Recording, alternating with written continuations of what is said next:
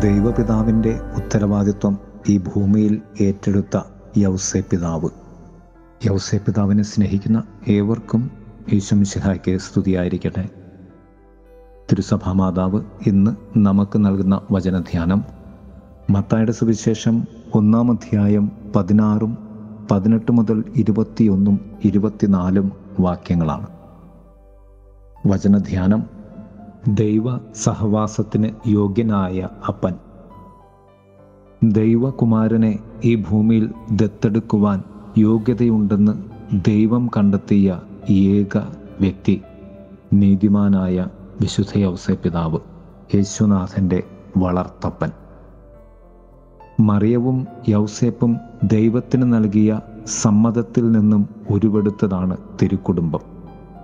യൗസേ പിതാവ് ദൈവദൂതനിലൂടെ ദൈവത്തിന്റെ തിരുഹിതത്തിന് സമ്മതം നൽകുന്നതിന് മുൻപ് തന്റെ ജീവിതത്തിൽ എത്രയോ വട്ടം ദൈവത്തോട് സമ്മതങ്ങൾ മൂളിക്കാണണം.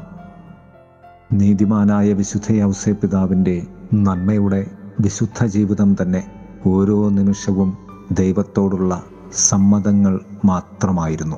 നിദ്രയിലായിരുന്നു അപ്പോൾ അവൻ. ബോധമനസ്സിന്റെ ഉറക്കത്തിൽ അബോധ മനസ്സിന്റെ ഉണർവിലുമായിരുന്നു വിശുദ്ധ യൗസേ പിതാവ് ആ ഉണർവിൽ ദൈവദൂതന്റെ സന്ദേശം കേട്ട യൗസേപ്പ് ജീവിതത്തിൽ ഉറങ്ങാത്തവനായിരുന്നു എന്ന് നമ്മോട് പറഞ്ഞു തരികയായിരുന്നു. കണ്ണടഞ്ഞിരിക്കുമ്പോഴും ഹൃദയം തുറന്നിരുന്ന ഒരു പിതാ തനയൻ ആഴമുള്ള നിദ്രയിൽ പോലും ഉറച്ച ദൈവ അവബോധവും ഉണർവും ഉണ്ടായിരുന്ന ജോസഫ്. നിദ്രയിലും ഉണർവിലായിരുന്നു ജോസഫ്. വചനം പറയും അവൻ നിദ്രയിൽ നിന്ന് എഴുന്നേറ്റ് കർത്താവിന്റെ ദൂതൻ കൽപ്പിച്ചതുപോലെ പ്രവർത്തിച്ചു. നിദ്ര ക്ഷീണമോ അലസതയോ യൗസേപ്പിനെ ഗ്രസിച്ചില്ല. രണ്ടാമതൊന്ന് ചിന്തിച്ചതുമില്ല. രണ്ട് ദൗത്യങ്ങളാണ് ദൈവദൂതൻ ഏൽപ്പിച്ചത്. ഒന്ന് മറിയത്തെ ഭാര്യയായി സ്വീകരിക്കുക. രണ്ട് പുത്രന് യേശു എന്ന് പേരിടുക. രണ്ടായിരത്തി പത്തൊൻപതിൽ ഫ്രാൻസിസ് മാർപ്പാപ്പ ഒമ്പതാം പിയൂസ് മാർപ്പാപ്പ സഭയുടെ പാലകനായി യൗസേ പിതാവിനെ പ്രഖ്യാപിച്ചതിന്റെ നൂറ്റി അൻപതാം വാർഷികത്തിൽ പുറപ്പെടുവിച്ച പാത്രിസ് കോർദി എന്ന ചാക്രിക ലേഖനം സഭയ്ക്ക് നൽകിക്കൊണ്ട് ഫ്രാൻസിസ് മാർപ്പാപ്പ പറഞ്ഞ ഏതാനും ചിന്തകൾ ഇപ്രകാരമാണ്. ഒന്ന് വാത്സല്യ നിധിയായ അപ്പനാണ് വിശുദ്ധ യൗസേപ്പ്.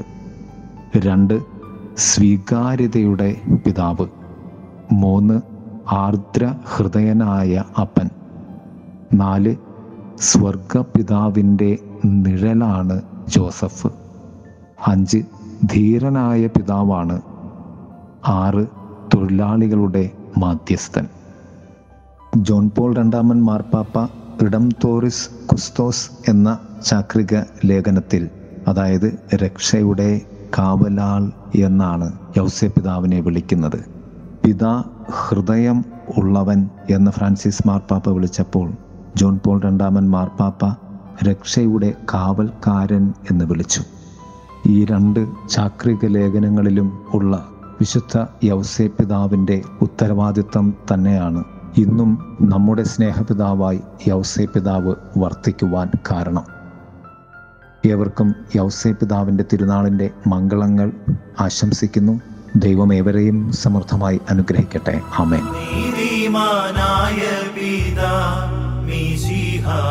പാലകനാകും താതാ. സ്വർഗീയ ദൂതൻ തൻ